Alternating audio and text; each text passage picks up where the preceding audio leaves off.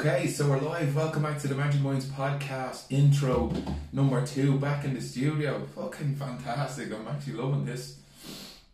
It's an achievement, isn't it, going from a Zoom H1 to an actual studio. Deadly. It's fantastic. Right, we got amazing feedback from our last interview with Marco Keefe, Autism Awareness. I really loved it. For anyone that knows me, I've got an absolute soft spot for disabilities or working disabilities, but just not just disabilities, but also marginalised groups, you know, anybody that's struggling. And hopefully that's what the podcast is doing. The shows are quite eclectic. I try to do a varied topic just so you get an understanding and a flavour what it's like for other people in their lives. Things that you might never come across, things that just come onto my thought process. I'd love to do an interview on that. And then it'll broaden people's horizons, because it's most certainly broadened my horizons. So I was delighted with the feedback. We got some amount of attention on Facebook, but it's not all about that. It's not for the attention. It's for the awareness of that cause, the awareness of the podcast, the awareness of all the other episodes that are there that people might be able to. It's like a little archive, I think, of little nuggets. So yeah, spread the word. Tell people about our podcast. Tell them about that interview. If anybody that's struggling around autism or any kind of disabilities, to check out our podcast, because there's some absolutely belters. And I'm not just saying that, but I really believe in the episodes that we've done. We've 64 now, so yeah, that was an absolute cracking one. Our interview today is with Ken Doyle. Do you remember the band Bagatelle, Summer in Dublin? Well, he's a friend of, or he's a family member of Frank. Frank gave me, we done an interview with Frank Fears, my friend. We've done an interview with Frank. Frank has been a friend of mine over the years. We keep in contact, and he said to me, do you know what, Ken Doyle would be a man, get him on the podcast. He's a cracking lad. He's a cousin of his. Brilliant stories, and he didn't let us down. Oh, it was fantastic. Went down to his house and done the interview, but 20 minutes into, I realised that the camera wasn't rolling. I had the GoPro back then, and I was on my own, and you know, doing all the setup, and I didn't press it properly. And after going through it, I mean, done 20 minutes of absolute brilliant interview, and then all of a sudden realised that the thing wasn't fucking recording. But he was pure superstar. Didn't bat an eye. He was like, let's do it again. And we went over it again. I asked the same question, but we went down a whole different road, and fucking totally different stuff, but just equally as brilliant. So I didn't feel like I lost, and usually I'd be kicking myself, oh, there was lovely nuggets in there, but I remembered some of the stuff that we covered, and I kind of circled around and went back, and he answered them, and it was just cracking. And talked about his life in Bagatelle, his love for music, and it really shone through. And there's lots of people I've talked to over the last number of years that do things purely for the love of it. It's not money driven, it's not fame driven. He just absolutely loves music. He just loves playing instruments. He loves being in a band. That's just part of his DNA. It's part of his blood, and you could smell that off him. He just oozing. It was fantastic. Very inspiring for me. Very, very powerful. I loved it. Like, I just love talking to him. If somebody talks to me, whether you're into the Bible, cars, boats, airplanes, and they got so much passion, I do be in awe of them. And that was like that for me. And then he finished off the interview with telling me that there's ghosts in his house, fucking ghosts. I nearly shit myself. So yeah, there's ghosts in the gaff. He lives in Bray. He told me a few stories around that. It's a cracking interview. Hopefully you enjoy it. Yeah, get in contact. Let us know what you think of the interview. Send us your comments or any kind of feedback. We really appreciate them. So that's that interview. Where are we at now? Yeah, as always, thanks to Noel Riley, Media Graphics. Absolutely love the work that they do. If you need any graphic design, check them out. They're absolutely sound. He done me backdrop. He does our artwork. He is my best mate, so I will stand over and endorse any work he does, because he's a legend. And he also was instrumental in starting this podcast. He reviewed me interviews at the start. He gives me constant feedback about how I do things, whether it be the videos, whether it be a setup. He's always like plugging away in the background, helping me out. So he's not only a mate, but he's a mentor, and he's a good egg. So check out Real Media Graphics. And also check us out on Facebook. We're doing loads of vlogs. I've been throwing out videos. I've done a couple of interviews at the Liberties Festival for Halloween there a couple of weeks ago. And I've done about 19 interviews, just asking people what's the magic of the Liberties, and the fucking cracker hat was brilliant. The nuggets of gold that I got with the people that I interviewed was deadly. We throw them out on social media, so give us a follow. on social media, on Instagram or Facebook. You can add me as a friend, or you can add our Instagram account, that's at Magic Minds Podcast, or mine is at Matt Bork 1976. Add us. We really love to get our followers up.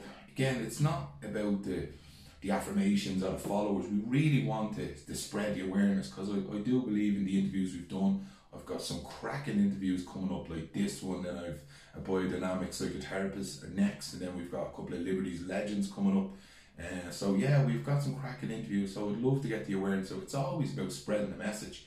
And same with the videos I do on social media that I throw out my own thoughts. These are just a collection of the readings, the work I've done on myself, the interviews. There's some really good vlogs. I don't call them vlogs, we call them vlogs. Vlogs, yeah, they're with pearls of wisdom that I have acquired from other people, and then I'm just passing on. It's just a shared learning, you know.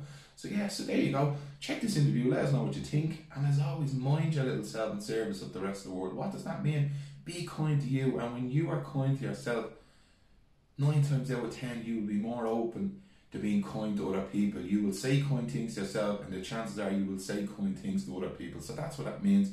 How do you implement this? Start by recognizing the good about yourself. Recognize the good things that you possess and remind yourself of them. And then in service, as I always say, in service of the rest of the world, you'll be a kinder person. So there you go. Check out the Magic Minds Podcast. Stories that the power to inspire. Have a fantastic day. Bye-bye. Okay, so we're live. Welcome back to the Magic Minds Podcast. I'm Matt Bork. On the show today, I'm joined by a special guest, Ken Doyle. Ken, what's the crack? Matt, how you doing? Hello, everybody, and hello, audience. Thank you very much for 41 years. 41 years of Bagatelle. I've asked Ken to come on the show because he's a member of an amazing Irish band, an institution in Ireland, Bagatelle. Wow, absolutely incredible. I've been listening to the music today, and it brought back so many memories, nostalgic. Oh, just fantastic. It's incredible. I mean, here we are. In August of this year, we actually became 41 years of age. Thanks, I have to say, to the wonderful, incredible audience we've built up over the years.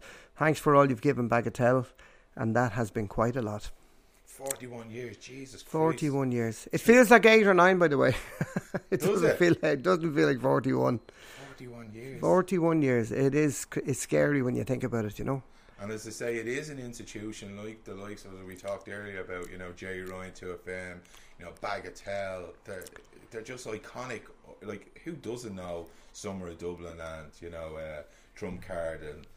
Yeah, I think it was a few months before he died when he said he reckoned in 1,000 years they'll still be playing the streets of New York. Or, sorry, not the town I love so well, sorry.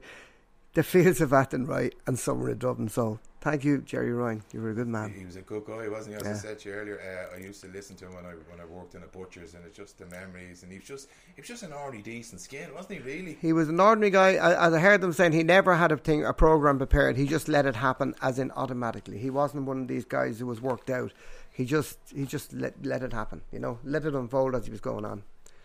But we did a when he was a very young guy in RTE, we did a thing in the Top Hat in Dunleary. That'll tell you how long ago that was. And it was called Non-Stop Pop, and he was introducing it, and we had a great bit of skit with him down there, introducing, saying, very gorgeous looking fellas and all that. He was saying to us, you know, he was a character. Taking a piss. Before we get into, and I meant to ask you this earlier, is there a song or a film or a period in your life that's very significant to you that you'd like to share with me? There are so many, and I really mean that. People, when I'm being interviewed from time to time on radio, they say, what's your favourite song? I said, that's an impossible thing to answer. There's so much incredible music. There's so much music that has influenced me. There's so many songs that mean so much to me. I couldn't actually pick one. There's so much, you know, there's so much out there. Everything, from trad music to Steely Dan to... Nat King Cole, you know, it's just so much. Is it mood dependent? Is it based on... No, I actually, you know, it's a funny thing, when you play music, you don't really sit down. The only time I'd listen to music is when we're travelling in the car, I'd put in. But at home, I'd be watching documentaries like the History Channel or Discovery or stuff like that. But I wouldn't be listening to music so much at home. But on the way in the car, I do listen to music. And a lot of the... I'm a huge fan of 80s music, actually. Okay. And that's not saying I only like 80s music. Yeah. I like... I like John McCormick. I like everybody. I can't think of... There's a lot of songs that mean a lot to me, but I couldn't pick one. There's so many, you know. Oh, they're like timelines to my life. And yeah. Births, marriages, deaths, crack, everything is in there. You know, the whole lot. Brilliant. So before we get into the Bagatelle and all that stuff, give us a little insight to life before that, what you were doing before you got into Bagatelle and what led you up to music, or where did the love for music and that period of your life, where did that come from? Give us a history. Well, when I went to school in Christian Brothers, and they were absolute savages to me and to my classmates as well. I still meet some of my classmates out there, and we recount some of the horrible tales. I couldn't wait to get out of school, so I was out of school, I think, by about 12 or 13, I was gone. And then I went, at the time you could actually work, you know, I went to work in a place called Shannon Caravans down here at the harbour. And I worked there for about 6 months, I think. And then after that, I left and I got a job working for the late Porig Savage, who used to own Savage's Garage, and his brother, himself and his brother were good friends of mine, lovely guys as well. Both of them are now deceased, unfortunately. And from that, the station master at the time, Sam Benville, used to get his car filled up there with petrol. And he said to me, "You're wasting your time. Why don't you come over to me and get a job on the railway?" He said, you could become an engine driver, you could become whatever, a guard on the train. He said, "You won't get anywhere here." And I said, "Well, actually, that's very good of you. I'll take you up on that." So I went over, and he set me up to work in Killiney Railway Station when I was 15, I think. And I have to say, it was a great thing for me. I loved it. I'm meeting all the people up there. At the time now, you mean the really grand people were the most regular people, like Mister Emerson from Emerson Whiskey. He come down in a kind of a red tweed suit with the hat and everything, a big moustache, and what a lovely man, you know. No matter who he was with, he would always acknowledge you. Where some of the other people would acknowledge you when there was nobody around, and when they were with friends, they kind of go, "Oh, your man," you know. What is that all about with people? Like, I can't get my head around that. Mr. Packin and Walsh, all these double-barreled name people, they were all there, and the people, the kind of higher end were the most normal people, if you know what I mean. Yeah. They were great, but I became friends with them all. The hotel up there, the Killiney Court Hotel, I became friends with the Niall Kenny who owned that at the time. And I had great times with them, with the staff and everything, because they used to get the train all the time. But music was always there. And where the music really started was my mother sang all her life, you know, till she passed away when she was 80. Throughout my life, she sang. She sang when she was pregnant on my brother, Jerry, and he's very musical as well. And I think the music came from her. My old man would sing when he'd have a few drinks on him, and he'd sing Danny Boy or one of these things, or songs from when he was in the army in the emergencies, you know, Steady Boys and Step Together and stuff like that. But when I was a very young guy, about maybe six, he was a very handy man, and he was going out to work for a man up the road. People used to ask him to do things because he was so good with his hands. He was really good. He was a brilliant carpenter, all that stuff. Wood turning, he could do anything. And this man called Mister Emerson asked him would he come up and fix something for me. So he said, and I said, "King, and I go with you?" And he said, "Yeah, come on." I went up and working away for Mister Emerson and giving him pliers and hammers and stuff like that. And the next thing, I was being a curious young kid. I walked around and there was a shed at the side of the house and there was a piano. So I was tinkling away on the piano. And Mr. Emerson came out to my father and he said to him, "That young man of yours is very musical." He said, "Do you want that piano?" And he said, "Because we're trying to get rid of it." And he said, "Well, if you don't mind, if you don't want it." He said, "No, I've been trying to get rid of it for weeks." So we got a friend of ours with a van. The piano was brought to the house, and then everybody used to plink and plonk away on the piano, you know, to figure things out and stuff like that, and try and play the melody of the songs that you'd hear on the radio and maybe Radio Luxembourg and all that, these hit songs from back in the day and all that, with Pete Murray, the DJ, and all these people. And that's really where everybody around the house kind of started to play music, but we weren't really playing. We were just kind of tinkering with stuff. I loved music so much, and music was such a part of my life. I never thought about actually playing it for real. You know, it just never occurred to me, because I'd want to hear the Beatles' latest thing, the Stones, what are they coming out with now? All these great bands, Manfred Mann, you know, what's the offering now? And one day, my brother Martin Doyle flutes, he's a flute maker now down in Clare, and he sells his flutes all over the world, very high-end stuff. All the champions use his flutes.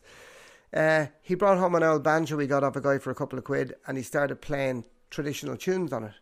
And even though we had come from my mother's background, which was like all the amateur dramatical societies and all that she used to be in, and school plays and stuff when she was a kid, she was always a great singer. Down in her hometown, they used to call her the Star, because she could sing, she could dance, and she taught everybody how to do all this.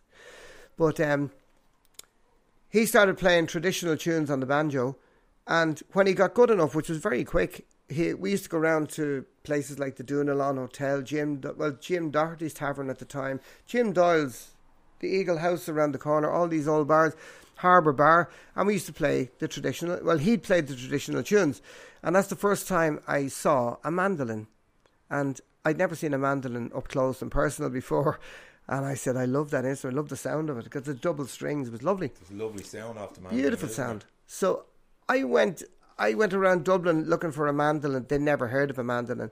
And then I decided to check out the pawn shops. So it was a pawn shop on Gardner Street called Goodwin's at the time, long since knocked down. And I said to him, do you have a mandolin? He said, what is a mandolin? I said, it's a small instrument. He said, there's a funny thing out the back there. It's been there for years. I don't know what it is. So he went out the back. He brought in this case with about 25 years of dust on it. He had a wet cloth, and he said, I'm going to clean this up now, you know. Cleaned the dust off it and opened it up, and there was a beautiful pear-back mandolin. And I said, oh, yeah, that's a mandolin all right, you know. I said, how much do you want for it? He says, been there a long time. He said, I don't know. What's it worth to you? I said, well, I have 20 quid. Yep. 20 quid, take it away with you. Was that a lot of money back then? It was a fair few bob. At the time, I think on the railway, I was earning 7 quid a week. So that'll show you. No, I wasn't getting adult money. I was on junior money. Still, but an adult take-home pay at the time was 14 quid a week. So you're on to raise a family. 3 weeks' wages. Yeah, to pay for a house, all that stuff. Jeez, so I got the mandolin, and I started learning it. And then I go down with Martin to the pubs, and we'd jump in with the lads in the sessions, and we'd be playing away. And then while I was working on the railway, my younger brother Jerry, who's now a great musician but a brilliant fiddle player, he got the mandolin because he was younger than me and he wasn't working or anything. He practiced morning, noon and night on the mandolin, and then I realised he's actually better than me on it. So I said, right, you hang on to the mandolin and I'll get a guitar. And there was a friend of ours over from America, he was heading back, called Bob Denton, and he had this beautiful Ovation guitar, which is round back like a parabolic shape, like your ear type of thing, shape. Mm-hmm, yeah. He owned a helicopter factory from the place called the Carmen Corporation, as in now the guy who designed the guitar, and he was a guitar player as well, and he made these Ovations, and they're still huge. Glenn Campbell used to play them a lot, and he sold me this guitar, and I had only got 30 quid saved at the time. He said, look, when you get the rest of it, send it over to me. But I said, you're going to be waiting 6 or 7 months. I don't care, send it over in 6 or 7 months.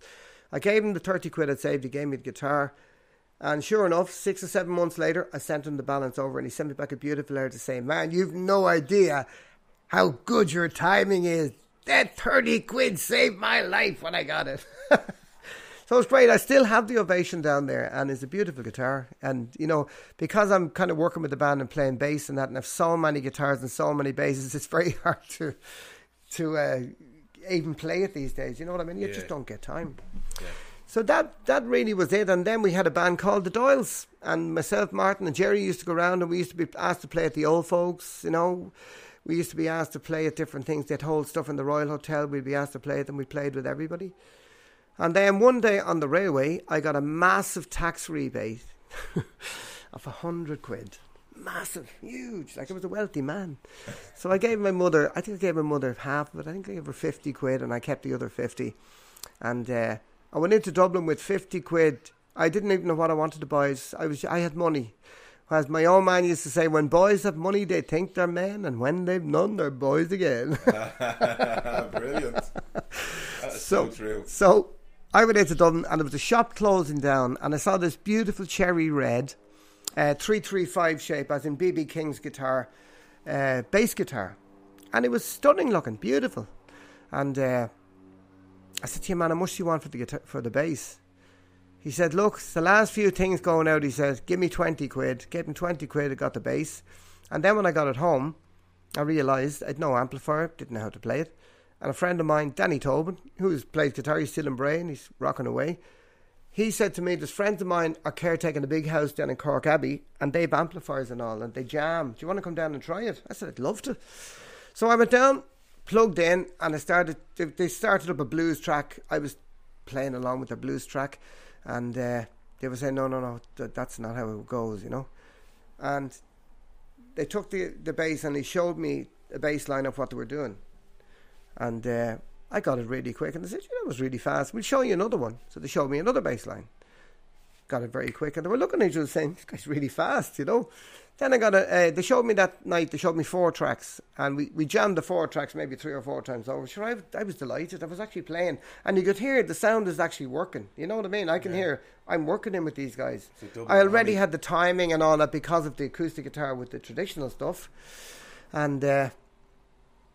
the next night I came up, we got another 4 or 5 the next night, and so on and so forth. That was, and the Monday was the first day I went up, and on the Wednesday I had 15 songs. So come on up tomorrow night, and we'll give you the rest of them. So I went up the next night, and then they said, how many songs have you now? And I went through the book, I'd written them on a jotter like yours, and said, there's 20 in there, great. We're playing in the Woodlands in Greystones on Friday night. I said, great, I'll come down and have a look at you. And I said, no, you're playing the bass. I said, lads, come on, I've never played the bass. You know what I mean? Well, and they said, no, look, we showed you the lines. You have all the songs. We have the 20 songs for the set. I said, are you sure? And they said, listen, we're sure. It's working great. He said, we were talking about it when you were gone. And listen, you're better than the last guy. And he was playing for years, you know. Happy days. I said, I'm only playing a week. He said, listen, you just have it. So... we went down and we played the gig, and on the gig that night, the singer, the late Brian Baines, actually, who was a great guitar player from Navarra Road, he showed me, he was a great bass player and guitar player himself, he showed me all the bass lines for the songs. But in fact, I still carry a lot of Brian Baines in my musical toolbox because of the stuff he taught me. He taught me an awful lot of stuff. He shortcutted so much stuff for me that you go around the world, you know the way you go right around the world to end up where you should have been there. Oh, yeah, yeah. It's one of those. He saved me all that stuff. He also gave me stuff to listen to, like the Doobie Brothers, Steely Dan, all these kind of great bands I'd never heard before. And all this funky music. And I started playing the funky music on the bass. But that night, the night of the gig in the Woodlands, with a band called, the band was called Butch, actually, in the Woodlands.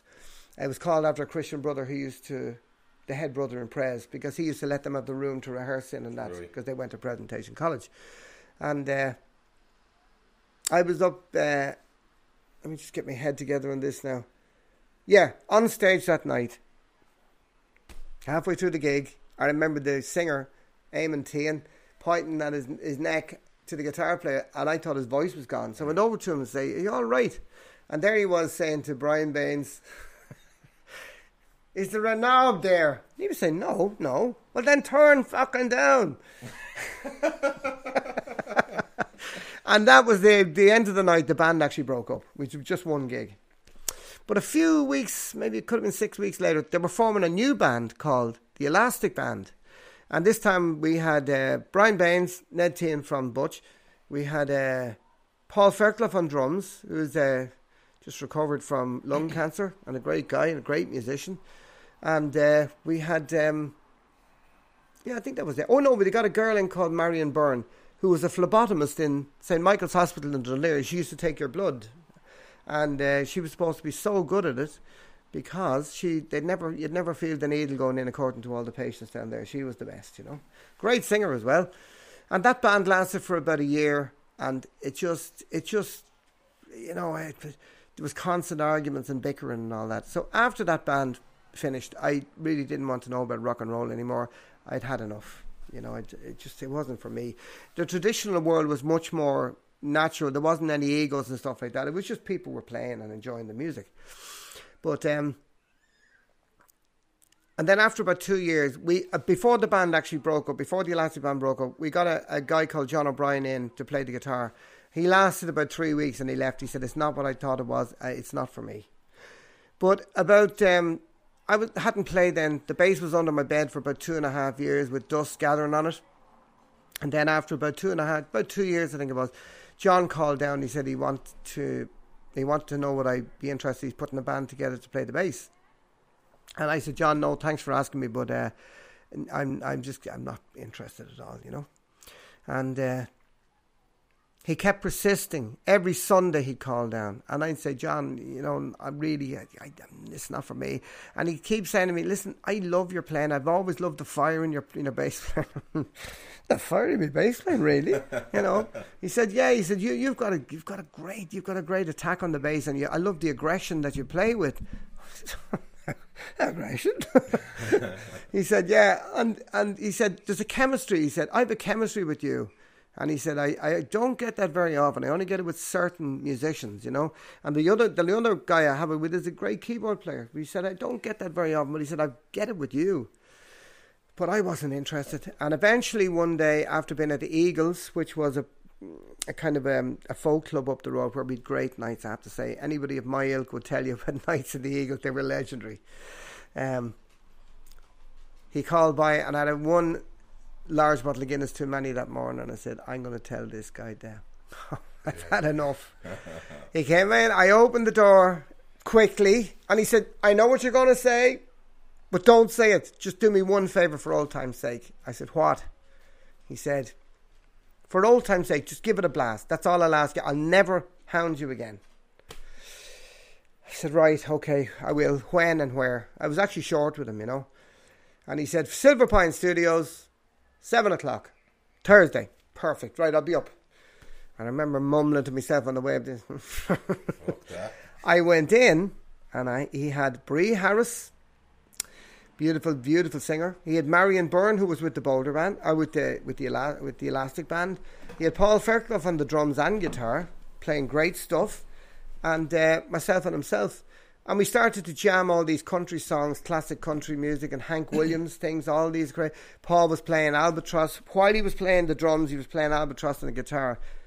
And we had an amazing evening. It was about 4 hours of just jamming these classic songs. So he came over to me at the end of the night when I was packing up and he said, what do you think? I said, John, I want to apologise to you first for being short with you, but I said, I didn't know this is what you had in mind. Thanks for asking me to join. I would love to join the band. I said, this is different to what I thought it was going to be. It's a hell of a lot different to the Elastic Band. Yeah. And we played that band for 2 years. We travelled around. We did everything. We did gigs all over the place and it was great. But eventually then it just got... There was a bit of a bickering in the band and John said to me one day, I'm actually starting a new band. Are you interested in joining? I said, absolutely, yeah. So he got together and we got a band called Bagatelle.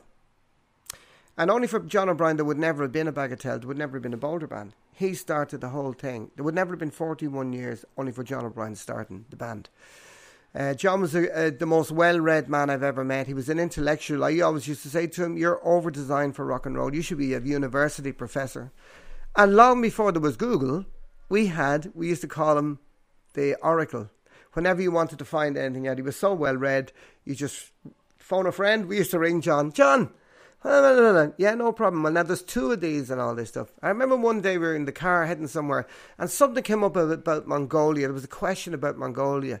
And we asked John about Mongolia and he said, inner or outer? That's how well read the guy was. Wow. He was an amazing guy. He was an incredible musician. One of the songs, he wrote some beautiful songs, you know, Nowhere. He wrote... One of the songs he wrote, Liam collaborated with him on it, but he actually wrote the most of himself, which was Terry Wogan's favourite Bagatelle song was Love is the Reason. Yeah, and he wrote that. Brilliant. And we used to do it in the Boulder Band, but he did, Liam added a little section into it, so he cut him in as a co-write on it, you know. But that was Terry's. Terry always used to say, oh, a great band from Ireland, Bagatelle. Here's my favourite Bagatelle song, Love is the Reason. He gave us a lot of great fun. Whenever you get the royalty checks and you see BBC, it's like, whoa. So the Bagatelle went off in there. He had Marion in the Bagatelle for us. We had the female singer who was in the Boulder Band. Mm. One of the singers. She was with us for a while.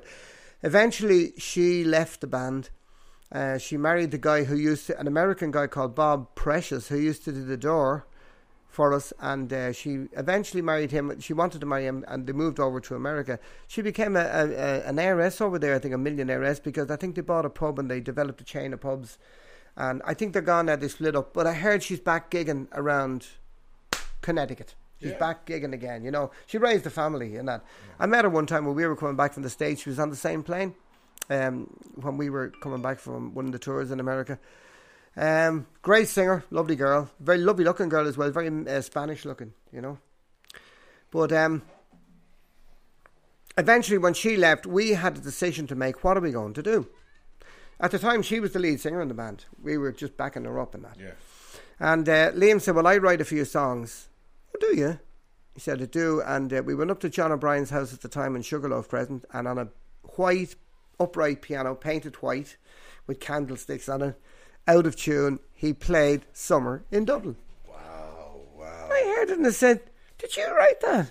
And Liam being Liam, yeah, why? Do you not like it? No, I said, I do like it. It's not Baby I Love You. It's actually very interesting. You know, I know all these places you're singing about, you know. And, like, I had no idea that it would turn into what it's turned into. But I heard it and I thought, wow, this is very interesting. And I also said, you've got a great voice, you know. He had a very distinctive voice as well. So we started jamming a few things and we decided, right, here's what we'll do. We'll give it a shot. We'll give it a try, see what happens. So we got a gig booked in a place called the Twilight Zone in Fermoy. And it was the first time the four of us were actually going to go down and do a gig. And we didn't know what to expect. And on the way down, the accelerator cable broke in the van. And me being a MacGyver, probably from the old man teaching me all this stuff and being handy, I had to cut a lump of wire off a fence down there. Apologies to the farmer. Attach it onto what was left of the cable and feed it up through a hole in the floor to be the accelerator. So one of the guys was driving and he'd say, right, let it down, pull it up. And that was the acceleration to change the gears. We got down, we were late. The guy down there, his name was Bernie, and he ate us at the front door, and he said, you'll never play for me again, and I'm not giving you the full fee because you're late. You know what I mean? And we said, look, I don't want to hear an excuse. If you're not set up in there in 15 minutes and playing, you can pack up and head off. We said, okay. And one of the lads I remember saying, why don't we just pack up and head off anyway? I said, hold on a minute. My hands are manky from getting there. We've come all this way, played the gig. We've never heard ourselves play properly in front of an audience. And the other couple of guys as well, not just me.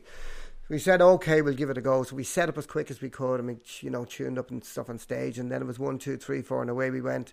And the audience were very hostile at the start. It was slow hand claps and all. Oh, after about 20 minutes, they kind of got us. And Jesus, the next thing, they just erupted. And the place went wild. And we were looking at each other saying, thank God for that, you know. Yeah, yeah, yeah. So Bernie came over and he said, lads, I want to see you in the office. So we went into the office. And he said, I just want to tell you, you won't be playing for me again. Not because I don't want you. You guys are going to be huge. I said, really? He said, I'm sorry about that, but he said, I was getting shit from the audience when you guys were late. He said, I wasn't expecting to hear what I heard, but he said, look, you guys are you're going to be huge. He said, I want to show you a few photographs here. He said, there's my band. I was in a show band. He said, look at my guitar player. The guitar player was Rory Gallagher. You know, I can't remember the name of the band in Fermoy. And he said, we've played all over the place. He said, Rory used to sleep with his guitar. He just was such a music nut. He loved his guitar. And you go in to get Rory up in the morning and the Strat would be beside him in the bed, you know. But, and the strangest thing about that whole thing was, that was actually the start of us knowing that we actually could do it as a four-piece. Yeah, yeah. Other than that, we didn't have a clue. We didn't know what we could do. We just knew that we could play and people would like what we did, you know. But as for Bernie and the Twilight Zone, about 6 months later, Bernie shut the doors and left the place exactly as it was, just like the Twilight, like a scene from one of the Twilight Zone things. And himself and the wife just packed it all in, gave it up. And about 10 or 12 years ago, we were playing him for Moy, and he came in with his wife, and we got him straight away, and we just played a request for him. And the poor devil, you know, about 6 months later, he died, you know. But that was a tale in itself as well. That was another tale. Yeah. You know, talk about a great, perfect name for the pub, the Twilight Zone, and then he did a Twilight Zone. He locked the doors. and really, from there on in, we were going to Cork for like 40 quid. You know, ourselves and two lads who wanted to be roadies, we give them a couple of quid each. And by the time you get back, you'd have nothing. Like, we were just doing it to promote the band. Right. And then one night in Toner's in Bagot Street. Or a pub. Yeah, down in the cellar, which they closed after the Stardust fire because there was only one way in and one way out. Right. If a fire happened there, you'd never get out of it. Actually, a couple of things happened there. One night we were playing there in Toner's, and these guys came up and say, "Oh, we love your music. Your music is great." And we said, "Oh, thanks very much." And they said, "We are the band from ABBA. We are playing in the RDS." And said, "You guys are ABBA? Jeez, you know." No way. And we met Ruger Gunnarsson, the bass player, and all. Jesus said, "Man, I love your bass. I've robbed lines, your bass lines, you know." Lovely guys, like, there's three of them there. And then another night, one of the lads came in and said, "You're not going to believe it. There's a guy from a record company out there who wants to meet the band after the gig." So after the gig, we went and met him, the late, great John Woods from Polygram Records. And he brought us across to a place called Burgerland across the road. And he bought us a burger, chips and a Coke. And we thought, man, this is the highlight. We've made it. And John said he loved what we did. He's been to see us a few times incognito. He just came in and had a listen because he heard that we were very good. And he wanted to do a record. Which is great. So the battered transit that we had headed off on the ferry, and we went down to a place called Battle in Hastings, where the battle took place, to a live-in studio, and we recorded the first album, which was recorded, mixed, strings went on in Abbey Road Studios, and the whole thing was done and dusted in like 4 days, the whole thing. Wow. For no money at all. Produced by a fella called Chris Harding. The guy he produced before us was Bing Crosby. A lovely guy, I have to say. Wow, that's fantastic. It was amazing. And we were over in London, and we decided we'd stay over here. And there was a fella called Lou Rogers, which was the father of... she had a Eurovision thing. Clodagh Rogers' father. He was a man from Northern Ireland. And he used to book the American air bases in Europe. So he gave us a gig in all the different American US Air Force bases all over Europe. We did about 7 or 8 of them. And you had to do 4 hours a night. We did everything. We did 4 country roads one day at a time. Because you had to fill 4 hours is a long time. We did every song we could think of. Put another log on the fire. We did everything. It's 4 in the morning and what's more than dawn and country music, anything at all. If I had to do it for much longer, I would never have played music again. It was like slavery. It was horrible. Right. And it was an amazing experience because when you go in, you'd have the Danish, the Norwegians, the Luftwaffe, the German Luftwaffe, the British pilots, the soldiers, all the different armies all over this huge place. And next thing, these guys came up and they were British soldiers. And they were saying, "Hey, lads, how's it going? You know, what are you having to drink?" And they were having a few drinks with them and that. And they were Air Sea Rescue. And they were saying, "We served up in Northern Ireland." Said, "Remember one day we got knocked on the door and opened the door. There's a guy in a balaclava." Was like, "Oh shit!" And he said, "You're all right. We know what you're doing here. We're not going to touch you," because it was Air Sea Rescue. You know what I mean? Yeah. He said, "Jesus, the shit was running down my leg." He said, "Lovely guys," and we had a great bit of crack with them. And everywhere we went, because they heard you speak in English, they'd come up. Because, you know, over there it'd be kind of, you know, mostly all the different languages, you know, a bit of a problem. But it was very interesting. The most interesting one was a place called Shape, which was Southern Headquarters at Allied Powers Europe, SHAPE. And it was the size of Bray. It was bigger than Bray, the whole town of Bray now. And every possible tank, armoured car, you name it. And that was the first time ever that I experienced what it was like to live in America, because they fed us and all, and they say, "You know, what are you having?" And we say, "Well, what have you got?" "Well, you want a steak?" Say, yeah, okay. The steak would come out, it'd be bigger than that computer. They couldn't eat all this, you know. That would do 5 people. Like, we were looking to get a burger at the time. But it was hard work. There was a few bob in it, but nothing, you know what I mean? It was just subsistence money. It meant you could actually... You know, you could actually eat out and stuff. The only thing is we wanted to stay out of Ireland just to give it a break for a while. But when we came back, we suddenly realised somewhere in Dublin was starting to take off. It was getting radio playing. We were saying, "God, this is great." I heard Somewhere in Dublin on the radio.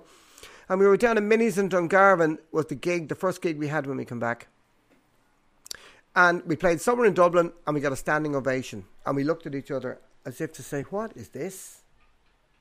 You know, because you weren't around for it, the growth of it. We suddenly realised, geez, you know, people like this stuff. I mean, they really like us. They're standing up, and they did. I mean, it lasted about a minute and a half. It was quite a long one, you know. Wow. We were shocked. We were saying, wow, it's amazing, you know. And from there on in, John Woods put us in touch with Oliver Barry. Oliver decided to manage us because we had what he wanted. Have you a record? Have you got an album? We'd all the stuff. He said, right, I'll take you on. And when Oliver took over, everything just went skyward, you know. No more 60 quid down to Cork or anything like that, you know.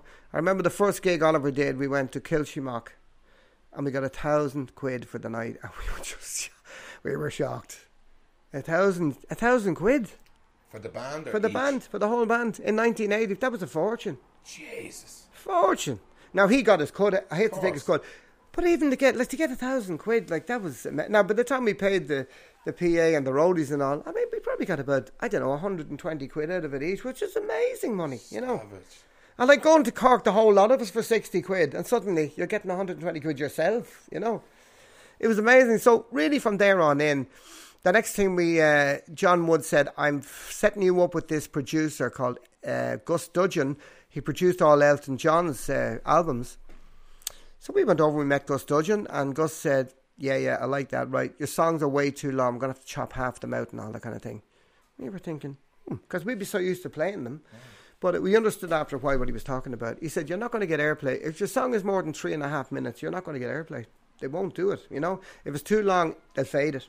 You know, they won't put it on. There's not enough airtime and there's too many songs. So we said, okay, we get that. So he produced our second album with all these second violin and all on it, you know, and Trump Card and all these songs. And that became a huge seller. You know, it was a massive seller. Unfortunately, 10 years ago or so, Gus was driving home with his wife on the motorway in England and he fell asleep. And the car went down a ditch and flipped over into a dike and the two of them were drowned. And it was tragic because he produced all this Yellow Brick Road, Madman Across the Water. He produced all these great Elton John albums and a lot of others besides. He produced loads of stuff, you know. But a lovely guy. We used to meet him over there and we'd have a few beers with him and a meal and that, you know. He was a lovely guy. So then we had one more album to do to fulfill our deal. And John Woods set us up in another live-in studio in Oxford called Chipping Norton, in the village of Chipping Norton, called Chipping Norton Studios. Beautiful studio. And... the band that were in before us were Dexy's Midnight Runners. And they did a sneaky thing. When they were all down having lunch, they went up and they stole the multi-tape and they drove away with the multi-tape. The fuckers. It was just finished. But now you see what they had is they had the record company by the nuts because they had the finished product. So they went in and negotiated a brilliant deal because they actually had the multi, you know. They're fucking snakes. And... we were the next band in, and Phil Coulter came over and he produced the third album with us, with Raining in Paris and all those great songs, and then Johnny set him up. And we had a great time. We're still very good friends with Phil. You know, Phil lives in Bray still. You know, we're very good friends with him. And Phil's a great musician himself, great songwriter, you know. And we had some crack. He brought his family down, actually, because it was Halloween, and we set up a load of fireworks and all. We had a great old blast with him, you know. And that was the album. Then we did one more album. We did loads of albums, but the next one we did was an album called Cry Away the Night, and that had again loads of great tracks on it. You know, we've done, I think to date, I think there's about 16 or 17 albums. You know, between some of them are compilations now, but there's still, and there's one like the Irish Connection where we did all the Irish songs of Bagatelle put in one album, and Under the Covers where we did a covers album. Fantastic. And they're all still selling, you know. People bring them to the gigs at night. People bring the vinyl records to the gigs at night and we sign them for them and say, where did you get that? I don't even have that. In fact, I said it to a guy a year ago in Kilkenny. He brought a vinyl album and said, where did you get that? He said, I've had that since 1980. That's when it was released. I said, geez, it's in absolutely mint condition, you know. Wow. So we signed it for him. And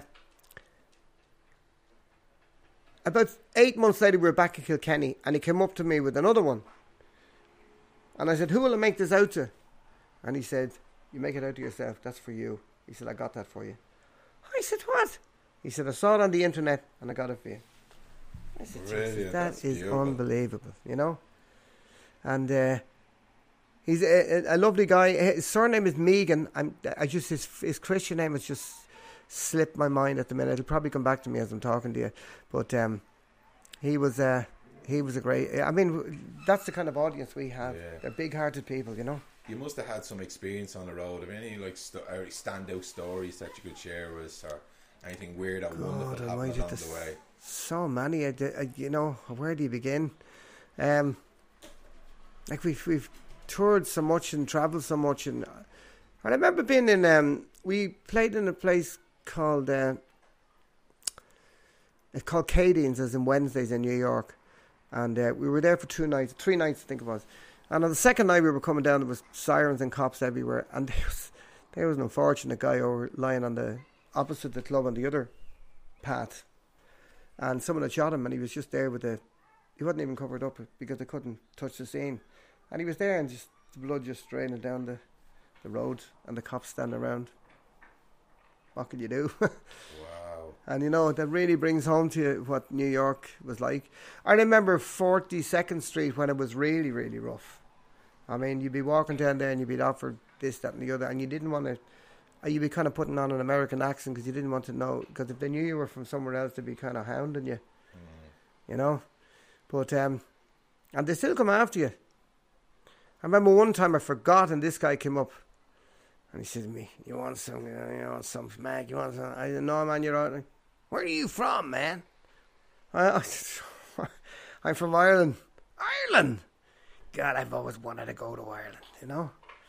And then I was thinking, I hope this guy goes away, you know? But he was harmless enough, but I mean, some of them were dodgy customers. But your man, Giuliani, cleared that whole place up. He got rid of them all. But they all just moved to somewhere else. They moved out, you know. Got rid of the problem somewhere else. But the 42nd Street was claimed and taken over. So many things, you know. So many great people we've met over the years, touring and travelling. It's just been a roller coaster. It's been great. I've always loved rock and roll, so I'm a happy idiot, you know. I love rocking in the free world. Happy idiot. Do you think the music scene has changed much over the year? Like, well, it obviously has, generational, but has it? Have you seen a significant change? Completely. In fact, our publisher, Peter Barden. For the better or for worse? What's your thoughts on that? For the worse. Yeah, absolutely. That? Because a lot of things that.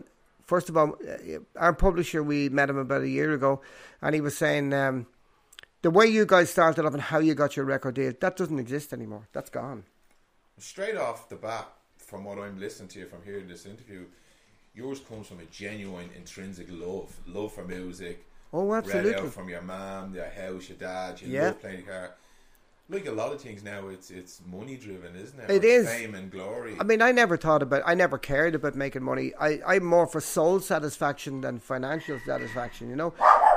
Like, I wouldn't be, you know, I just love playing music. I've always loved playing. I mean, when I'd be on the railway in Killiney and all that, I'd be reading New Musical Express and all this kind of thing, and I'd be thinking, oh, God, I'd love to do that, you know, I'd really love to go touring and see all these places and all. Yeah, it wasn't about making money or anything, it was just about the whole lifestyle, and thanks to happy accidents along the way, etc., and some people's persistence, thank you, John O'Brien, here I am, 41 years later. And I just want to go back, because we the camera wasn't working earlier, and you told a beautiful story, and it's very significant, I want to go back to it. You told me about playing down on the railway and kids coming down and you were jamming and you told them to bring a guitar down. Just quickly go back over that. I know, because we talked about it earlier, but it's really important and I love it. Yeah, when I worked in Killiney, all the young kids in the area, you know what I mean, they'd come down and they'd say, do you mind if we go in and have a smoke in there? You know, they were smoking, you know. In the days, there was no real taboo about smoking cigarettes. You know, it was cigarettes now, you know. These were the young lads. And at the time, I said, not at all, go in there, you know what I mean? And they'd be in there hiding around the corner and they'd be smoking cigarettes. And I said, do you got a guitar anywhere? I said, yeah, my sister has a guitar. I said, go on up and get it and we'll play a few tunes, you know. And I still meet them to the present day and they come up and say to me, they were the best days of our lives in the station with you down there, and hiding in Killiney Station, smoking a cigarette. Because they were trying to be, you know, they were like young lads trying to be adults, you know, that kind of way. Absolutely, but they're lovely memories of an adult. Well, I have to say, it's great to hear that they have such good memories. They say, we say, come on, we go down to Ken. You know, if we're bored, and I would say, come on, we go down to Ken and we'll bring the guitar down. And I'd be learning songs till I'd be telling them, and I'd, you know, Eagle songs and stuff like that. And they'd be saying, God, that's great. You know, someone would say, show me how you do that. And I'd be showing them chords and stuff like that. And it just was an amazing time. I remember actually the station master, I don't know how this happened. I was walking off the train from Killiney home for lunch, and he was coming up the platform. And I said hello. He was a lovely man now, Sam Benville, a gentleman he was. Big, tall man, really tall, very General de Gaulle looking. He had that kind of, he was obviously French with a name like Benville, you know. And as I was going by him, he said to me, "How are the ballad sessions going?" And I went, how did he know? Yeah. You know what I mean? He was talking about the things down the station. Yeah. But I'd lock up the station sometimes at night because... I couldn't get the last train down because when the last train left, I'd have to lock the station up and I'd have to go all the way up to Ballybrack and get the bus back. It's just one of these stupid things, you know. Instead of saying, lock the station up and get the last train down. Yeah. Or the last train this way. No, the last train would do, the other one was 5 minutes later this way. I had to wait till to lock the station. But I used to lock the station, but I think sometimes when the young lads were there, I'd probably forget to put the lights off. So other people see the lights on, they'd say, you know, your man's still there. And they may have seen the young lads going out, you know, after, because I'd head up there. We'd stay for about an hour. I mean, they'd be there for about 2.5 hours, but an hour after the last train, we'd probably hang out for another hour, and then I'd go up and get the bus from Ballybrack. So the lights will be on all that time, and maybe someone ratted me out, man. And when I get you, I'm going fuckers. And really... as I say, it was a great time. We did the Purty Loft there recently and had a couple of them come up and say, Ken Doyle, they were the best days of our lives, I swear to you, you know. They're memories. Yeah, but they were great, you know, and they were innocent days, you know. It wasn't like, there's no innocence really anymore. It's a different world, and there was a huge amount of violence and shit like that. There was none of that back then. And they were lovely guys, you know, they were great. Great young lads. And they were all like from, you know, like from very good backgrounds and all well-heeled. I'm not going to mention any names, but they were all, you know, like you'd know their parents were from like name companies and all that, you know. But they were lovely guys, lovely, lovely young lads, you know. What words of wisdom would you have for anyone that's in music now or getting into it or going to follow a passion? What would you say? Well, the only thing I would say is definitely follow your passion. And if you're fortunate enough, as I have been, to have music in your life, you're an extremely lucky person, whether you never made a penny out of it or not, you know. And if you want to play, I mean, I would happily play music for recreation. You know what I mean? Not so much on my own now, but if there's a few people who wanted a song or two, I would happily do it just for the crack. You know what I mean? The other thing about it is what killed music as well is technology, because now you can download, when someone makes an album for, I don't know, 50, 60 grand, and the record company put that money in, and then people download one track for 99 cents. They can't make the money back. So what do? They don't pay for albums anymore. They don't give you advances anymore. No. Like, well, we remember one time we got an advance of $5,000, which is going to come off your royalties. Mm-hmm. They won't give you that anymore because they could do an album. They won't even record an album with you unless you're extremely lucky and you're Simon Cowell's prodigy or something like that. They're not going to do it. That's why the music business, and you know, when we play at night, the amount of people, young people who come up to ask, can they play before us? They don't want any money. They just want exposure because there's nowhere for them to play. But I have to tell you, the standard of music out there is astonishingly brilliant. Is it? Yeah. Unbelievable. I'm telling you, I've never witnessed anything as good. I watch them and I listen to them every night to see how good they are. Incredible singers, brilliant musicians, great songs, original songs by these. And you really have to, though. You really have to up your game if the catch is quite small, and now if you're not going to be seen, you really have to upskill. Well, the problem is... there's no way of upping your game because there's nowhere for them to play. There is nowhere for them to play. You know? I mean, really, you very rarely see a band in the pub anymore. You might see one guy with a backing track or two guys. You won't, because they can't afford to pay them, number one. Mm. And number two, bands are expensive, you know? I don't know, like, I mean, unless you're extremely lucky and you're extremely talented, you know what I mean? In fact, I don't even know if that's enough. I really don't. That's how bad the music business is. Totally on its knees, and they're not investing. You know, they don't pray for happy accidents. I tell you what, I've always said, and I still stick by it. I feel very honoured to be born in the era I was born in. I was born in the 50s. I experienced when rock and roll happened, and I experienced all that. And I was down here, and all these teddy boys would be around. I have these things they used to call brothel creepers. You know, before that, you see, everyone had these leather shoes. Yeah. You could hear them creeping around the brothels. creepers. But then, you know these shawaddy-waddy shoes, the big crepe sole things, right? I actually got, I have a pair, I have them for the last 10 years, I love them, I wear them on stage. And you see, you could sneak around the brothel and no one knew. I remember when I was a young lad, my father saying to me, we were walking up the Meads Road, which is behind me here, and my father saying to me, come on across the road here. And I say, why? He said, just come over here. Why are we crossing the road? And I said, why are we crossing? I said, there's teddy boys coming down. The next thing, there was 5 or 6 guys came down, and they had the Edwardian coats, the duck's arse haircut, the drain pipe trousers, and the brothel creeper shoes. And I was there in my little brown box pocket corduroy suit with short trousers, because no one had long trousers. Long trousers were a rite of passage then. You didn't get out till you were about 12 or 13. You only got into long trousers. And I was looking at these going by, and I was saying, they're teddy boys. And I was saying, at the time I was saying, I like that. I love the shoes, you know. So I eventually got a pair about 10 years ago online, and I think they're great. Brothel creepers. I'm going to get myself a pair of brothel creepers. Well, when I'm next time I'm creeping around the brothel, they won't. Not that we're advocating anyone goes to brothels or brothel creepers, but they look good. I remember actually, you know, when we were in the Bagot Inn years ago. It's just sometimes people ask you, where did the songs come from? And one time we were playing in the Bagot Inn, and we had a battered, now I mean a battered transit. There was no NCT or nothing that. You just got a yoke. If it had 3 wheels and it moved, you could get away with it, you know? Yeah, back in the day. And we were loading up the van. Getting the gear in was okay. You see, when you had a couple of beers and you did a gig, loading the van out, geez, I tell you, I hated that. It was dreadful. We were loading out one night. It was Trinity Rag Week. And there was what Lugs Brannigan used to call street hostesses, the ladies of the night. Street hostesses. Street hostesses. That's what he used to call them. He used to look after them. He'd make sure that no one bet them up, or he'd go over and he'd beat them up. And Lugs was a boxer, you know. He was there. Yeah. I've seen him operate down here. Because Bray was a tough town back in the late 50s, early 60s. And they used to go around in a van, the boxing team. And if there was a fight, he'd give you 2 chances. Go home, son. And just deck them. And then they drag them and just leave them up against the thing to wake up, you know. I mean, you'd be jailed for it now, but that's the way Lugs operated. And but with the street hostesses, he used to look after them. And if anyone was messing or haggling with them, he'd go over and he'd put them straight. And one, we were loading the van anyway, and Trinity Rag Week, and there was 10 students, and they were hanging around these 2 street hostesses. And they were saying, come on. How much it was a good rate for the 10 of us. Come on. You know what? And one of them said, go away with that, you students. We know you all balls and no money.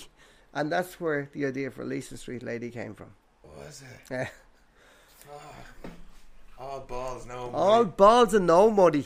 Actually, some of those lads are probably solicitors, politicians, barristers, architects, you know. Yeah, you wouldn't know. They were students back in the day. Young apprentice drinkers, you know what I mean? A couple of beers and out at the head. But that's just one idea. It's just a bit of crack, you know, for where that came from. And really, the rest has been a series of it's just been an amazing blast. It's a total and absolute series of happy accidents. Part of the reason probably we're together still is we never had a plan, because when plans go awry, that's when people start getting pissed off and say, you know, we were going to do this, we were going to do that. We never had a plan. The audience gave us the plan. That's why I say 41 years, thank you for all. Deadly. Like me meeting you was a happy accident. I was put on to Frank by a friend of a friend. Me and got Frank. Frank's interview was fantastic. What a lovely guy. Me and Frank became friends. A few things has happened. I'll tell you after the microphones are off what happened. That all good. Mad stuff happened. He rang me one day and said, you wouldn't believe what happened to me. Hopefully I'll get him on the podcast to talk about it again. And then I bumped into him in the gym a couple of weeks and he says to me, I know a fella that you should interview, Ken Doyle, and he's in Bagatelle. I says, you're fucking joking. I love that band. And then I'm here now with you sitting in your front. We were on Bray, and I used to work in Bray. It's gas. About 6 weeks ago he was out with his wife, you know. So then you know the story then. Indira, and he was talking to me on the back roof, and we had a great bit of a chat, you know what I mean? And then he rang me, or he sent me a text about yourself. Yeah. I said, sure, no problem at all, you know. He's an absolute legend. He tells me that you went to Route 66 on a bike. I did. You done Route 66? My son, Oliver, who's now 25, only a few days ago. My son, Oliver, was born premature, 2 months premature, and he fought his way. He was tiny little guy. He'd fit on my hand, but he was one of the lucky ones because they kept stringing me along and saying, I'd say, what's his chances? I'd say, well, he's pink. That's a good sign, you know. That's all they tell you. He's still here. You go in the next day, he's pink and he's still here. That's good. They couldn't give you what odds, you know. Yeah. But after they did all that, then his eyes were all over the place. One eye was up here and the other eye was down here somewhere. And when he'd be given out to him, his eyes would be rolling around. I'd have to go down to the kitchen saying, and just laugh because it looked, you know. And I'd be saying, you can't do that, Oliver. And I said, I'll be back in a minute. I'd go out. And I'd come back and say, you're not going to do that again? No, all right, go on, you know. Folks, you know what I mean? Yeah, yeah. We were over on holidays one time in Portugal and he came over to me and he said to me, Ken, that lad over there is after calling me cock-eyes. I said, don't mind him. What is cock-eyes? I said, don't mind him. So we went into Temple Street, but he wanted to get his eyes straightened out. So we went into Temple Street. And Temple Street measured him up and all that, and they said, right, we're gonna do the job. So he went in, and they did an amazing job on him. They straightened his eyes out and changed his life really completely, you know. And another happy accident. I ride motorbikes, you know, and I was on the old Harley Ironhead Sportster I have, and I was up at Tesco, and I met a friend of mine whose son was in school with my older son Wayne. And he said to me, Ken, I never knew you were on the bike. He's a paramedic, Paddy, you know, Paddy Burke. And I said, she's been on bikes all my life, you know. He's not a Scottish guy, is he? No, he's there's a Scottish guy that used to work in a Martello. He's a paramedic and he's on bikes.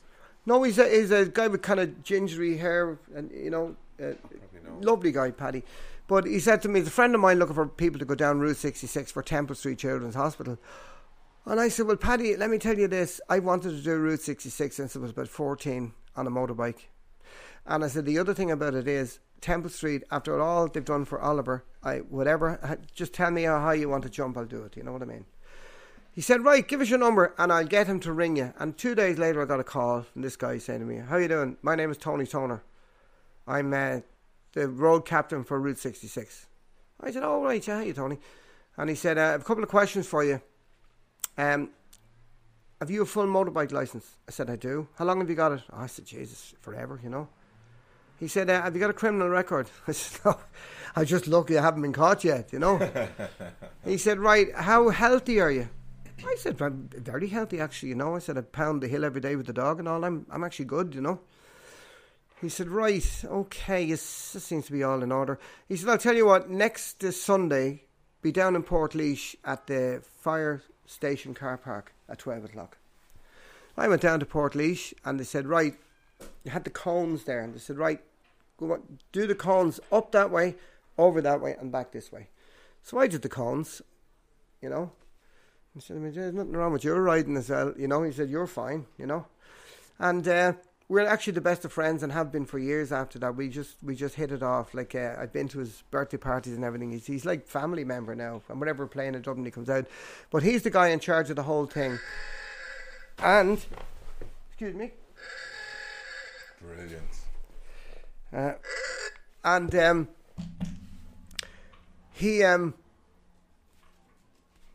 He got us all ready. They gave us, every week we go out for a session. And, he put us through the paces. He tell us all the little do's and don'ts and all this kind of thing. He told us how to ride in convoy, you know, and all this kind of stuff. All the stuff and little tricks that I didn't know. I'm riding motorbikes all my life, about 60% on the back brake and 40% on the front brake and all the 60-40, all this other stuff, which has saved my life on several occasions afterwards. But and eventually we had to raise $8,000 to do the run. We had no trouble. I mean, I raised $10,000 like that, you know. The band did a couple of gigs for me. It was just an amazing time. That was before the crash. It was 2006. And I went down and did Temple Street, did the Route 66 for Temple Street. And between us all, we raised €1 million. Fuck. It was great. It was brilliant. Great. It was great. And as I say, I've made friends there that I'll have for the rest of my life, you know. They were just amazing people, you know. And every one of them. Shout out to Temple Street and Children's Hospitals. Yeah, and they brought us around for a tour and they showed us and some of the unfortunate kids in there.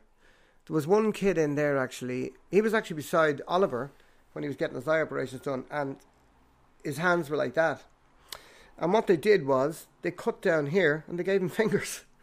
It was amazing, you know. They turned his hands into fingers. Yeah, he had no fingers here, so they cut down here and stitched them up, and he had fingers. And he could move them? He could move fingers, yeah. I mean, that's how incredible they are.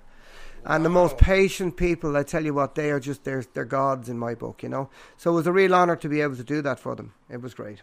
Wow. So we went from Chicago down to Santa Monica, and the whole trip took 2 weeks, and I have to say, I got one of the things I wanted to do. I was very lucky to get one on my bucket list. It was amazing. Doing that trip. Oh, it was great. I mean, they gave me a beautiful heritage Softail Harley Davidson, and I put my bag on the back of it. I taped it down, and I had an armchair, and I just put my feet up on the engine bar. It was like just, yeah, it was class. Rock and roll, baby. It was rock and roll. I had an amazing trip. It was incredible. But again, to be able to do that and to be crossing state lines and the Mississippi River and the Missouri, and amazing, absolutely amazing. Met great people along the way, you know. Got to see the Grand Canyon with all these nuts as well, you know. It was great out. Fantastic. Shout out to Temple Street Hospital. Frank tells me there's a significance about this house, the 50s and 60s. Was it in a film? It was in a film called The Running Man with Lawrence Harvey. And Running Man, I think it was that. Oh, no, there's other movies, but Schwarzenegger was in Running Man as well. But this is an old movie called The Running Man, and Lawrence Harvey, he fakes his own death for an insurance claim, and he crashes the plane. And you see him walking up the driveway here, and he's saying to him, man, what happened? He said, there's been a plane crash. And he walks up and knocks on the door to book into it, like it's supposed to be a cheap hotel, you know. Mm. And that's the bit that was the house was in. Yeah, that's fantastic. And this house is haunted. I was talking to a man, and he's telling me that the camera crew ran out of the house because of all the noise and the clanking and the banging. Now, we've heard and seen a few things, but there's no smoke or music, so they're not frightening. They're just weird things that happen, you know. Like what was happened? Like glass is exploding for no reason. Here? In the kitchen, yeah. A bottle. I got a lovely bottle of cider vinegar one time, and I put it on the counter, and about 20 minutes later, it's like someone shot a bullet through the window, and it just burst into... Or scraping chairs on the floor. What do you attribute that to? I don't know what it is. It could be... Does that freak you out? It doesn't freak me out, because there's no kind of... there's no smoke. It's just things like another night seeing someone going by the door. Oh, stop, Ken. I went out after and there's nobody there. A chair being dragged across in that room. Did you see it or just hear it? Oh, I saw somebody's head going by, like a woman with a page boy... style coming across. What the fuck? Get me out of here. Lots of things. I mean, my wife has seen different things. There was a girl sniggering there one night, and she just saw her looking around the corner, and she went round. One night there was this is the first flat I ever had, is this actual room, and my brother had the flat next door, Jerry. Oh, this was all flats. This was all flats. That's what I say, when I bought this place, I didn't realise the catastrophe I bought till I got into it, and I went, oh, but the Lord Jesus, no. There was rapping on the door like someone had a stick. I jumped out of bed, and I opened up the door, and there was nobody there, and Jerry was standing out there, and I said, what the fuck was that? He said, I don't know, Jesus. I mean, it was really loud. Different things like that. Noises. A friend of mine, he wanted to watch something, so I wasn't here, so I gave him the key. Said, you know, you can watch it, it's on TV. Fuck that. And he's deaf now. He's pretty much deaf. Adrian Duggan, he's fairly deaf. You know, he's only got little hearing that.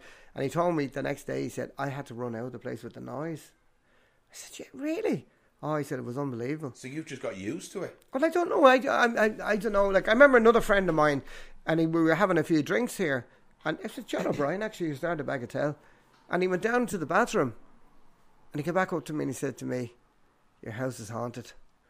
I said, I know. And he said, I'm after seeing someone in the kitchen.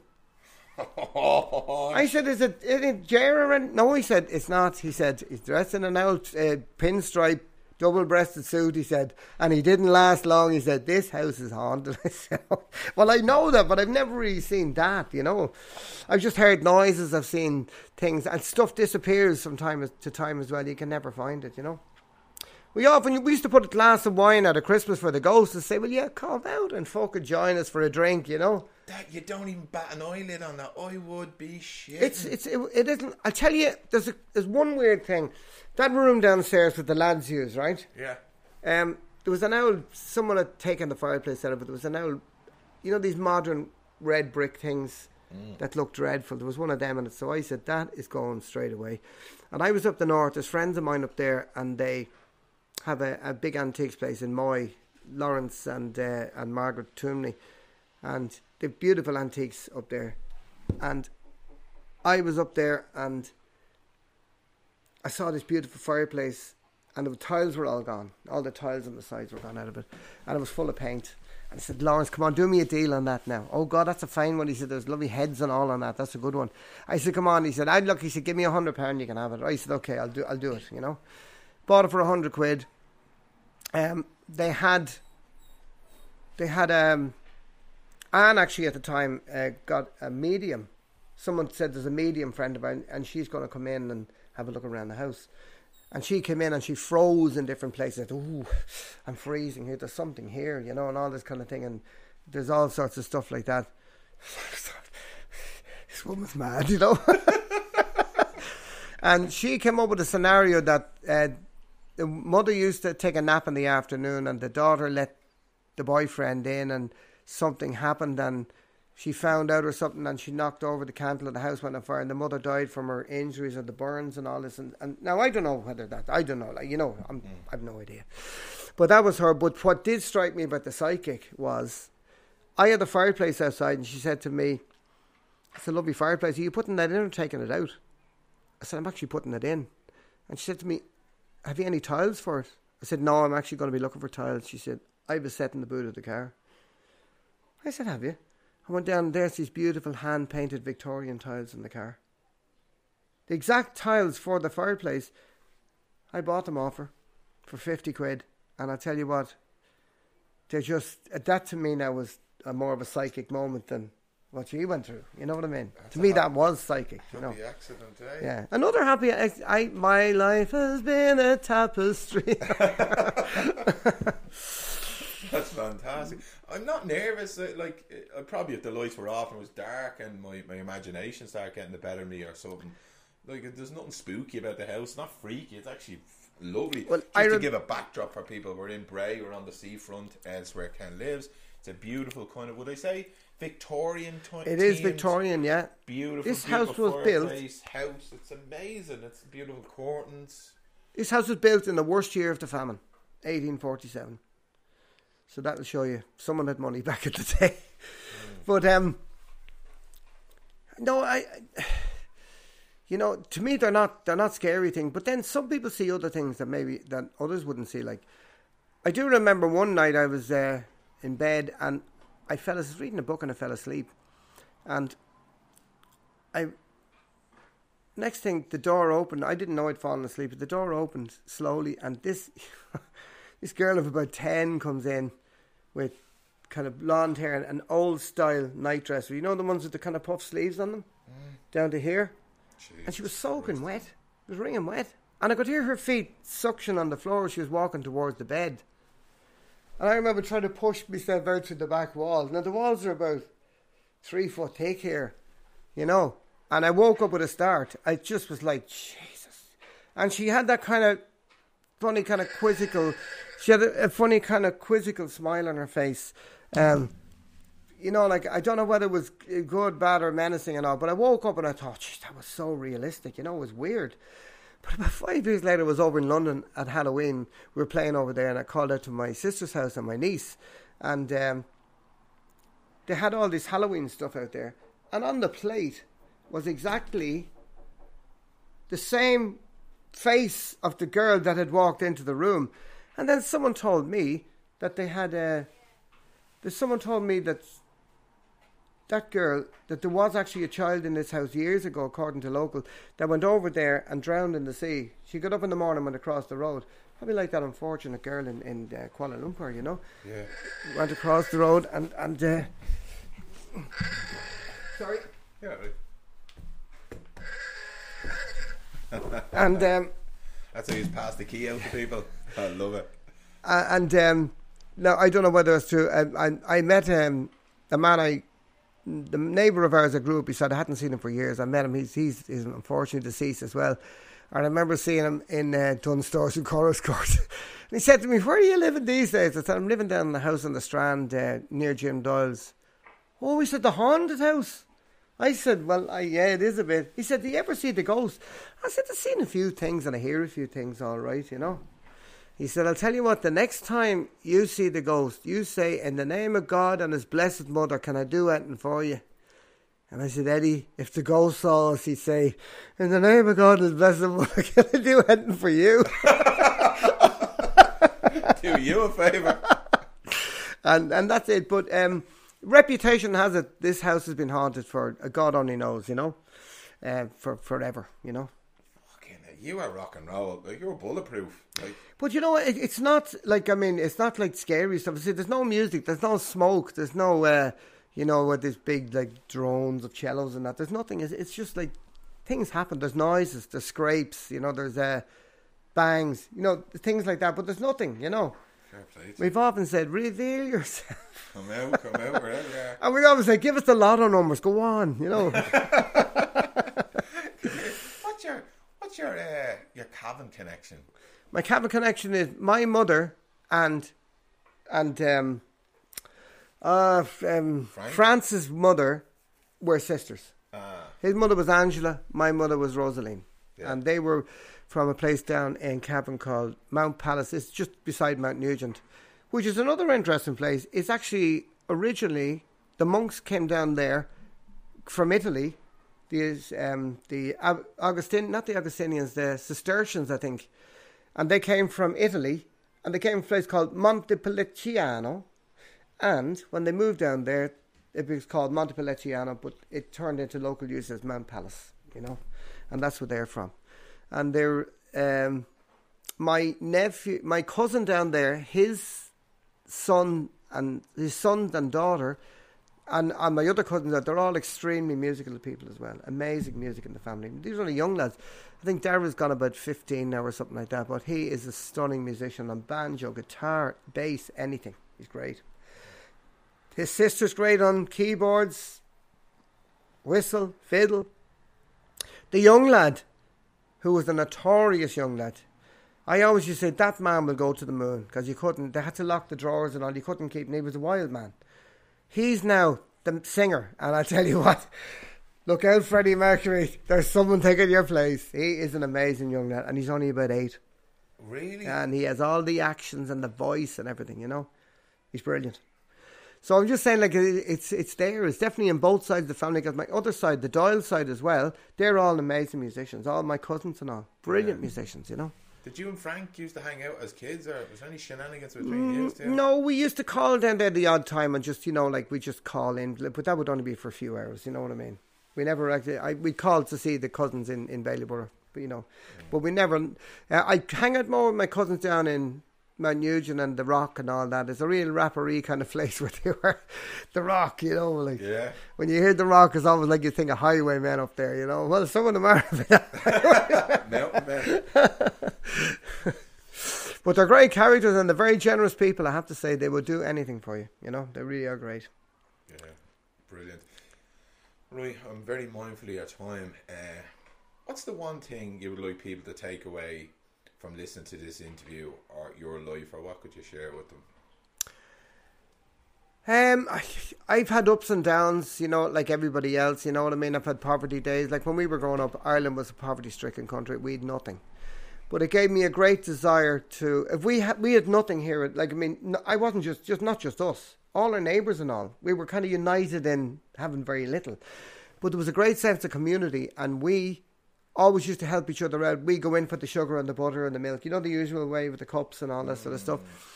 But we had a great sense of community, and I and my brothers and all the people that I knew and grew up have the same sense of community. They've carried that with them. And sometimes when you do things for people and they ask you, why did you do that? They kind of get suspicious, and you think, the way we were brought up, that's what we did. Everybody helped everybody, you know. And they kind of think, is that it? And but you know, what's in it for you? There's a friend of mine in a nursing home. He passed away there.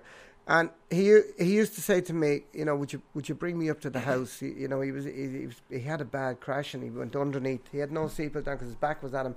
He went underneath where the steering wheel was and really screwed the skeleton up totally, you know. And I used to bring him up, and he'd just sit around the house, and he'd sit out in the garden, and he just kind of, you know, reminiscing, because he kind of knew, like, things were, writing was on the wall. And the woman up in the nursing home said to me, "You know that his house is gone or something like that. And you know this thing where they do, you take your house. Oh yeah, yeah, and it pays for your it pays for your nursing home. They take a percent, they sell it, and then they just put it into your care. Yeah, exactly. And I said, "Oh no, I didn't actually." I said, "But what's that got to do with anything?" Well, she just said, like, you know, if you're thinking like that. Oh, I see where you're going with this. I said, hold on a minute. This man's a friend of mine. This man, I feel sorry for this man. I said, you know, and she said, oh, no, I just wanted to let you know in Kay. I said, listen, I'm not doing this. I'm not looking for anything. I'm not even looking for diesel money off him. He's a friend of mine. I feel so sorry for him. He's like me. He loves music. He loves that. And he wants to go up and sit down in his house. I don't mind donating an hour and a half or 2 hours. And then she got real embarrassed. She said, no, I hope you don't take me up wrong. I said, oh, look, I don't take you up wrong, you know. Because I said, I kind of saying to myself, sure, look, that's probably what other people will be doing if they came in. Probably, you know, the norm. Yeah. But anyway, she said to me, look, every time I go in, she said to me, I feel so bad about what I said. I said, don't forget about it. I said, that a lot of people who would come in there probably are looking for that. I said, to me, he's a friend of mine. I'm just, you know, like I videoed a burial at sea with him and all. He's a friend of mine. He was a retired ship's captain, you know. Yeah. But that's the way people obviously think. And maybe she sees it on a day-to-day basis. I have no idea. You know what I mean? But I didn't get what she was talking about. But then the penny dropped and I went, oh, hold on a minute, you know. That's not like that, you know.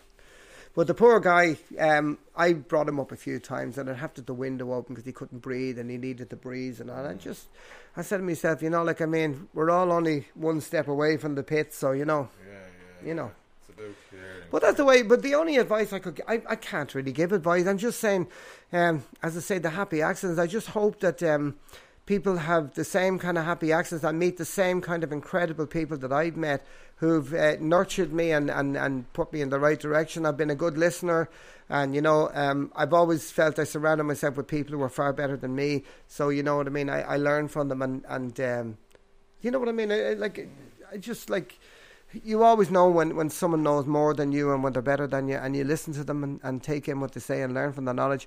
And John O'Brien, who started the band, was like a second father to me. And at his funeral, his daughter came up and gave me a hug and said to me, Ken, I've never told you this before, but she's an only child. I've always regarded you as my big brother. And I said, well, you know what an honour, Susan, because I've always regarded your father as my second father, because he was a great guy and he was a father to me. And I learned so much from that man. I carry so much of him in my life. You know what I mean? Yeah. Because it was like going to gigs with an open university professor. It was amazing. Wow. He knew everything. He was great. Great man. What I take from this, Ken, from talking to you over the last hour and a half, because we had to refilm again.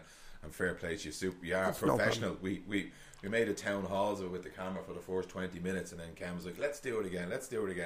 Because I was getting nervous, like, oh shit, what do we do? And I really appreciate that.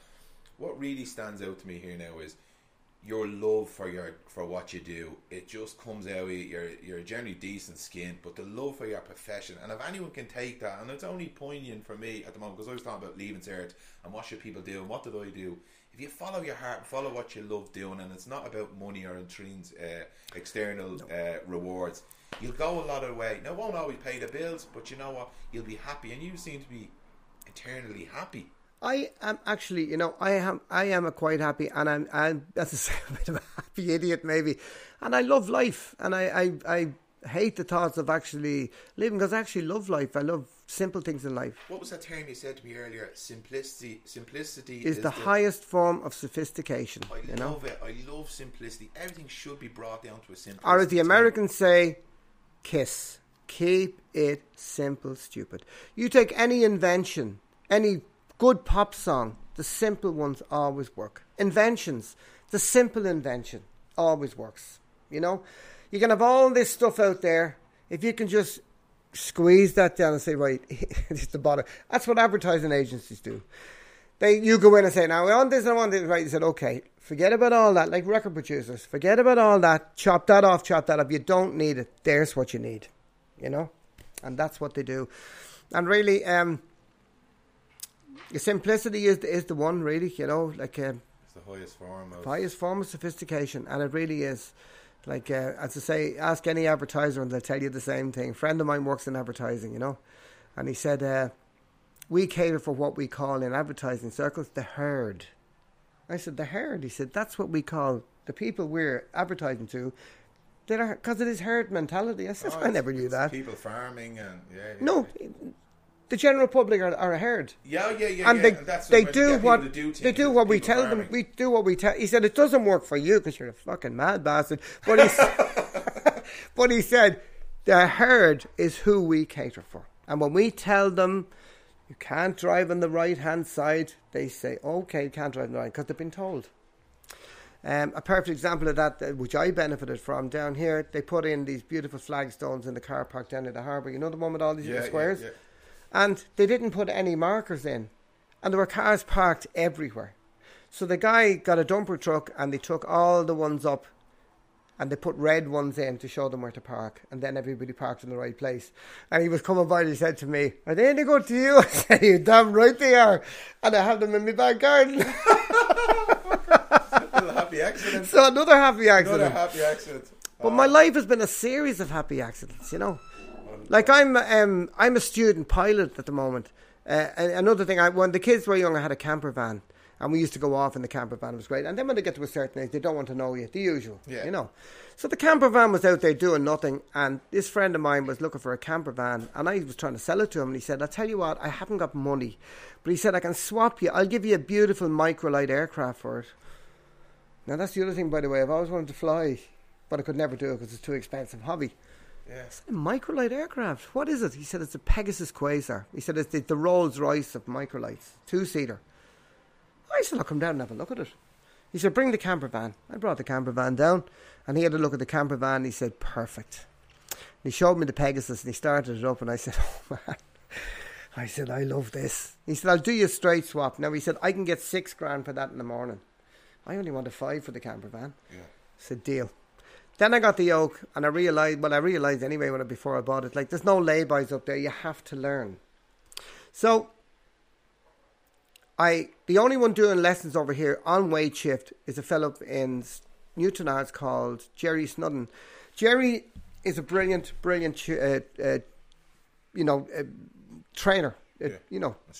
Instructor, sorry, that's the word I'm looking for. So he's a great instructor. The problem up there is you have the Atlantic, the North Sea and the Irish Channel convergent. There's always wind. You can't fly those things if it's windy.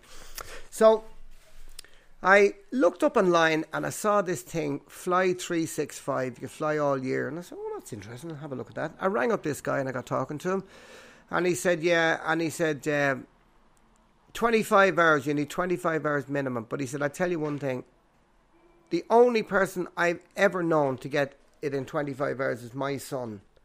He said, I don't know anyone has ever got it. You need more than that, but that's officially what you need. So I said, that's grand. I'll go over and get a few lessons. So this will be my third time over. I'm 11 hours off the 25. But not only that, I met a friend of mine over there. I met a guy who's now a friend of mine, who won the Cavan Song Contest from Drogheda, called Ephraim Clark. Great songwriter, great singer. I've even gigged with him over there in Portugal. We become the best of friends. And the instructor over there, Malcolm Howland from Lincolnshire, I've become a very good friend of his. And I just have a network out there. Another happy accident, you know. When I go out there, I rent this beautiful villa for €40 a night. He gives me his car, his scooter, and I have a ball. And I go down and gig with him whenever he's gigging. I said, I don't want any money for it. I'll do it. And he borrows a bass off a neighbour and we go down and have the crack. It's just great. It's great. He wants to give me, I said, no, Matt. I know, Effie, that's your gig. I'm on my holidays. I'm doing this for fun, you know. Having the crack.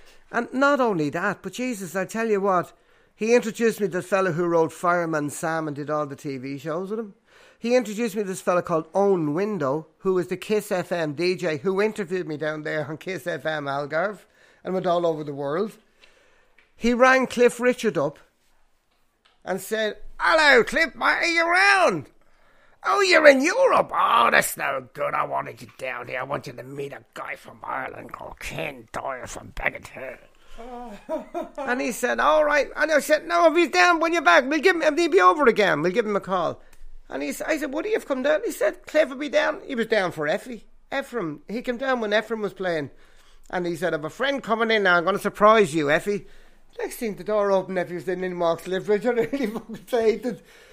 And he walked in and he was doing one of his songs. He wrote a fun song about Donald Trump to the boxer, you know. Yeah. My name is Donald Trump. No. I inherited daddy's money and all this kind of stuff. Yeah. Fun song. And there's Cliff singing harmonies with him, and he said it was surreal. Cliff Richard singing it. And then he says, I'll ring Bonnie Tyler. And he rings Bonnie Tyler. Bonnie's not there. She's in Ireland, you know. He knows all these people. And he said, you know, and because he's such a well-got-well-like guy, they would come down if they were there in town, you know, to visit. Wow, what a life. What a life. You know, it's just, again, happy accidents. It's just, you know, I mean, if you don't try as well, that's one bit of advice. If you don't try, you will never do anything. Even if you fail, it doesn't matter. Try. If you never try, the answer will always be no. That's absolutely. I mean, I'll tell you what, I go in totally open-handed, open-armed. You know, I'm not going in, I've no axe to grind or anything like that. If I want to do something, lucky enough, if it doesn't work with the first person, I'll try the next person. And when I get the person that I will work with, then I'll say, yeah, we'll do it, you know, that type of thing. You know, I wouldn't just say, this is no good, you know, and give up. I also think because what they call the snowflake generation, I find younger people these days, they don't have any staying power. They give up too easy, you know. Like, they don't have any staying power. Unfortunately, I know a couple of young lads through my sons who have taken their own life because they broke up with their girlfriend and stuff like that. When we broke up with our girlfriends, and it was all puppy love, a kiss and a cuddle in the corner, I mean, we felt shit, but we just sucked it up and got on with it. I mean, it wasn't easy. You know, you're still kind of bruised and all. But you'd never, ever think of going the extra mile. I've even written a song about that. It's only a few months old. I haven't done anything with it yet, you know.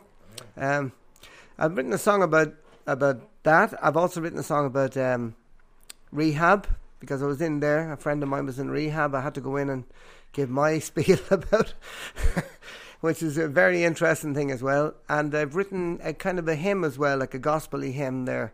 And they're just the last three things I've written, you know, like, but they're kind of like, I like to write songs of substance rather than, but I write other ones. I don't really throw away pops as well, but you know, I prefer, for my soul satisfaction, I like to write songs of substance, you know, that people would get something out of and it might help them, you know. Wow, you're a unique man, you have a unique story, you're just a deadly human being. I'm delighted I got the interview, I'm delighted to meet you and just have this conversation. Your gaff is amazing. You're an absolute legend. I tell you what, I'm said I bought this in 88 and I said 6 months hard work. I'm still working on it. It's a blank canvas. My mother used to say to me when I was a young lad, she used to say, blessed are the cracked, for they let in the light, you know. Oh yeah. And I think it was about 10 when I understood what you were talking about. Oh yeah, yeah. But when I'm up on stage with that, they leave all the announcements to me, because blessed are the cracked. Yeah, yeah. And when I go out to have a bit of crack with people. People get enough shit in their life, day by day, news, prime time. When they go out, they don't want to be reminded of that. They want to have fun. And that's what I do my best to provide. And thankfully it is that, because I'm the cracked, I'm not self-conscious. I couldn't give a shit, you know what I mean? Like, we're here for a party, let's go, you know. And it's been working for the last 41 years. Absolutely. Bagatelle, Ken Doyle. And people come up to me sometimes and say to me, Jesus, you are an amazing front man. Where did you learn that? I say, Garda Síochána. What, the Garda Síochána? I said, when I was a young lad on my motorbike with no tax or insurance and you were stopped, you had to have a convincing story. Why did I tell you, God? Here's the story. Ken Doyle, we leave it at that. Thanks very much for your time and your absolutely amazing story. Listen, not at all. Thanks for this. It's gas, you know, like, as I say, it's like good friends of ours who passed away, Joe Dolan and Big Tom McBride. And they were good friends of each other. And I remember one night we were getting an award in London from the Irish World, and Joe was getting an award and Tom was getting an award. And we were down talking to Joe, and Tom comes in and he goes, oh, it's up the room. And Joe said, what's this? And he sings over Tom, four country roads, winding to a town in County Galway. And Tom looks over and goes, it's you, it's you, it's you. And what I always say when I'm introducing the song that Liam wrote for Joe Dolan, which was, she doesn't live here anymore, the likes of them will never be again. The likes of me will never be again, because I'm from an era. My era's long. I don't have a future, I have a past. You know what I mean? Yeah. People now have a future, and whatever they do, make the most of it. And always remember, 250 million chances to one that you're going to get born. And if you do get born, enjoy it. Happy accident. I love it. I love it. You're an absolute legend. No bother, man. It's a pleasure.